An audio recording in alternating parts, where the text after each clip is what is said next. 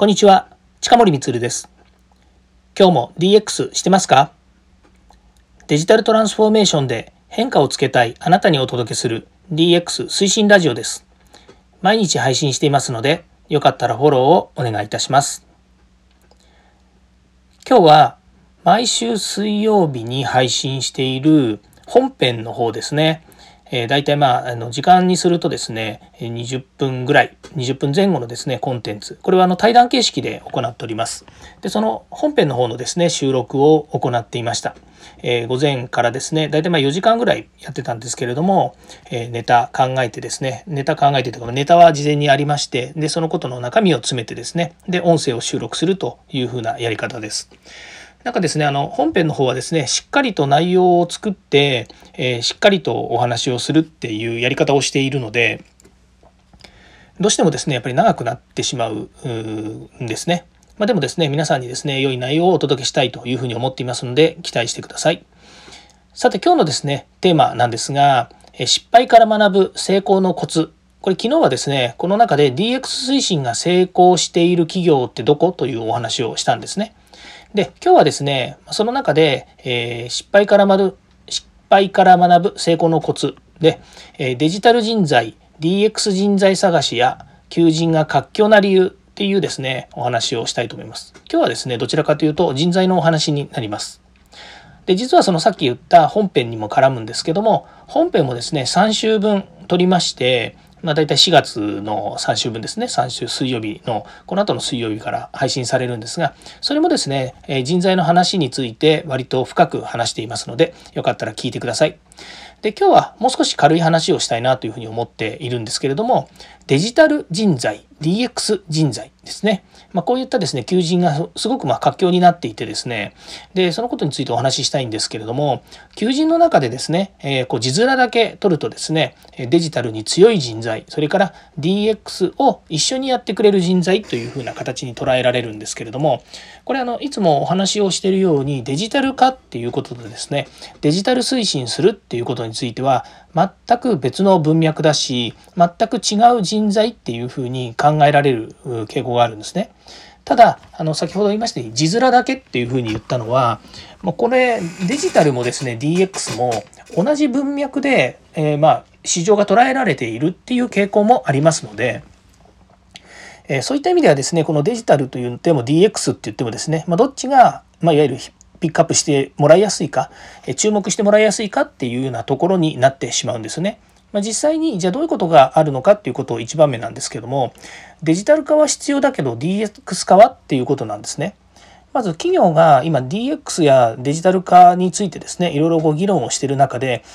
えー、デジタルがもうこう、えー、と結構もうやっていてですねでこの先こう DX 推進をしようというところにおいてはですね、こう、今までのデジタルを活用した上でですね、さらにですね、デジタルをまた新しいイノベーションという形で活用しましょうということになるわけですね。ところが、なかなかやっぱりデジタル化がまだできていない企業がある。つまり IT 化って言ってるのと、まあ、似たようなところがあるんですけれども、まだまだ現場がですね、アナログな処理方法しか、えー、手続き方法しかやっていないと。デジタルを活用したというふうには十分言い切れていないというところだとですね、こう IT 化、デジタルを導入するっていうところにですね、やっぱりこう目を向けるんですね。で、ここはあの自社でやっぱりその人材がいればですね、えー、まあ、デジタルがチャレンジしてみようということでですねいろいろ取り組まれると思うんですけどもやっぱりなかなかあの、えデジタルに関してですね強い人間それから、え IT のことについてですね詳しい人間がいないというケースもありますので、まあ、そういう場合はですね外から連れてきてっていうことも必要なんですよね。要はま時間を買いますというのと同じようにですねあの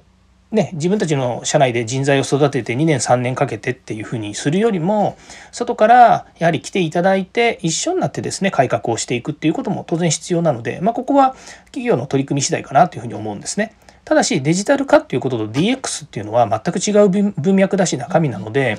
求人がですねあるからといってですねあの何をするのかっていうことがすごく重要になります。ま、それが2番目の話なんですけれどもあなたの会社の DX は何ですかっていうことがあるんですね。で、これは、えー、多分、多分ってことないんですけど、えその求人を出した時にその企業のデザインしているものデザインって言ってるのは会社のまあ、ポリシーであったりとかそれから目標であったりとかビジョンであったりとかっていうですねその会社のやっぱり目標になるもの、えー、そのためにですね DX をしましょうというふうに言っているのであれば、DX って何ですかっていうふうに聞かれるのは当然ですね。まあ、その時に誰しもが例えば社長がまあ、役職を持っている方がもしくは、えー、求人の窓口の方がですねこの DX は何ですかっていうふうに聞かれた時に答えられないとダメですね。それが当然ですが、まあ、求人を出してる時にですねあの今ねねあの私もあの経験ありますけどやっぱりこう求人広告っていいことやっぱりいっぱい書いてあったりするじゃないですか。だけどそこにやっぱり自分が入ってその会社で働きたいって思うようなそういう内容それから未来像っていうものですね一緒にこう共に成長しようというふうに考えるのであればですね、まあ、そういったとこまで踏み込んで書いているのかということが必要なんですが、まあ、今回のそのデジタル人材 DX 人材ということで言えばですねやはりそのあなたの DX は何ですかっていうところにですね言及していく必要があるんですね。例えばそこにですね社会が求めているこうデジタル社会に合わせた人材を弊社もなんて言ってもですねそれはその通りでしょうと。だけど自分の会社の DX は何ですかっていうところに対してですね例えばこれこれこういうサービスを変革していきたいということでもっとデジタルを活用したいそのためには現場でこういうことをやってほしいんだっていうようなですね、まあ、具体的なやっぱり、え職務みたいなものをですねあの提示していただくといいのかなというふうに思います。で3番目ですね外からはやっぱり取ってくるっていうのも大切なんですけれどもやはり身内に目を向けたらいかがかなと思うこともあります。それはですね、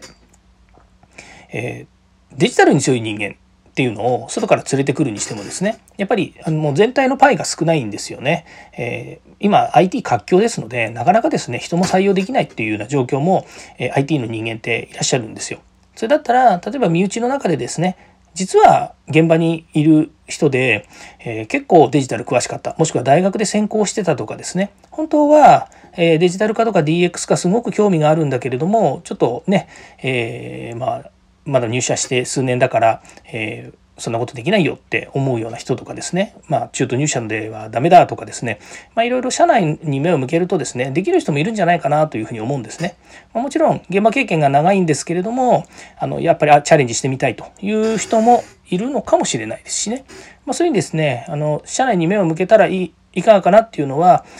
外で取りたくてもですねなかなかそのデジタル人材 DX 人材っていうのはいない可能性も高いということも考慮するとですねまず身内から目を向けてですねそういった人材がいるかどうかというのをですね探してみるのもいいんじゃないかなというふうに思います。え今日はですねデジタル人材 DX 人材探しや求人が活況な理由ということでデジタル化は必要だけど DX 化はっていう話とそれからあなたの会社の DX は何ですかっていう問いとそれから3番目がですね身内に目を向けたらいかがですかっていうですねこの3つについてお話をさせていただきました。今日も聞いていただきましてありがとうございます。次回も DX に役立つ話題を提供していきます。よかったらいいねやフォロー、コメントをお願いいたします。近森光でした。ではまた。